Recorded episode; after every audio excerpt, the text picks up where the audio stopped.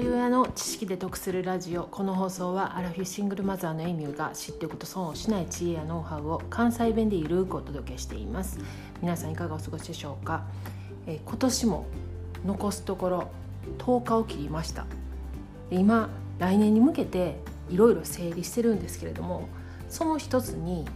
来年使う手帳自分軸手帳それのねウォーミングアップしたり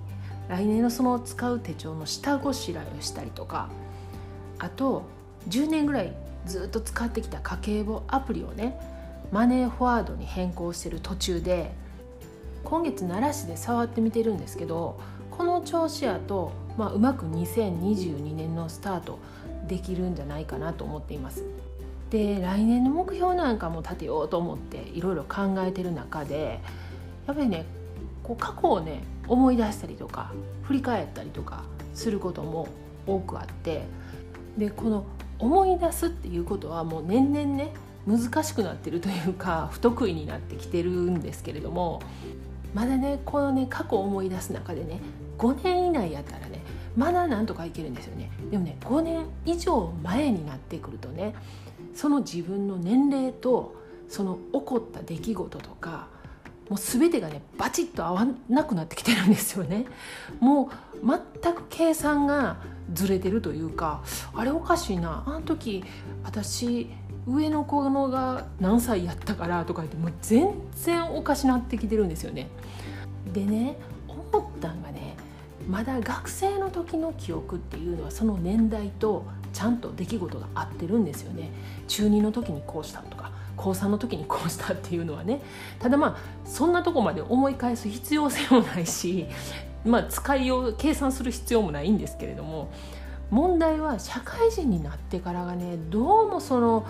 年齢とその起こった出来事とかそういう年代とかがもうめちゃくちゃになってきてるんですよめちゃくちゃまでいけへんけどずれてきてるんですよね。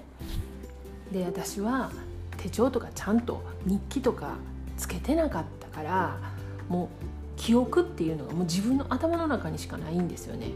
でそうやと思って年金手帳を引っ張り出してきてこの時どこの会社に勤めとったやろとかいろいろ見てたんですけどそれだけではなかなか探りきれなくってなんかあの歴史のね授業に出てくるねあの横長の用紙に書かれたあの年表みたいなのあるじゃないですかあんなん自分用の年表欲しいわと思ってなんかちょっとやっぱ別に何ってことないけど履歴書とかに書くわけじゃないけどあの欲しいじゃないですか。なんかちょっと思い出したい時ね。でそんな時にああいう年表がねあるとね便利やなと思ってちょっとネット検索したらねあったんですよ。年表アプリが。さすがやね。もう時代やね。こんなんあったらええなと思ったらすぐ見つかりますよね。もうみんな同じこと考えてるんですよやっぱりね。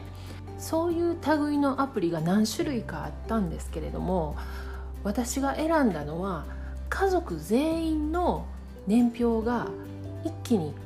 見れるタイプのアプリを選んでインストールしました。アプリ検索で家族史年表で検索したら出てくると思うんですけれども一応念のため概要欄にもリンク貼っておきますねでこのアプリにまず自分の生年月日とか家族の生年月日を入れるだけで最低限その年齢は過去遡ったらきっちり表示されますし中学3年ぐらいまでは小1とか小2とかそういう形でも表示してくれます。でそこに自分がその年に、まあ、起こったこと結婚したとか離婚したとか そういったものを入れていくと年表が出来上がってくるんですよね。これはねなかなかちょっと掘り出し物っていうか見つけたなと思いましたね。よくね友達とか家族とかの会話の中でねあれもう10年ぐらい前やんなって言ったら「いやちゃうよあれ12年前え？12年経てへんで10年やってとか言ってもう10年も12年もはたから見てたらどうでもええやんっていうようなねそういうことあるじゃないですか。でそういう時にもねあのこういったアプリをつけてたら手元でパッてもうスマホ見てほらな12年やろっていう話ができるじゃないですか。もう10年も12年でももうどうでもいいんですけどね。でもまあこうモヤモヤしたのがねこう残らずにこう会話もスムーズにいくし自分の中でもすっきりできるかなと思ってこのアプリはちょっと私も頑張って完成させようかなと思っています。過去回310回で手帳歴1ヶ月気づいた3つのメリットという配信をしています。今日ご紹介したアプリも便利なんですけれども私自身もうちょっと自分自身を深掘りして手帳をつけていきたいなと思ってもう1ヶ月ぐらい前からウォーミングアップでやってるんですよね。でその手帳のを付け出してから気づいたメリットについてお話ししています。概要欄にリンク貼っておきますのでよかったら合わせて聞いてみてください。では最後までお聴きいただきありがとうございました。今日も笑顔で。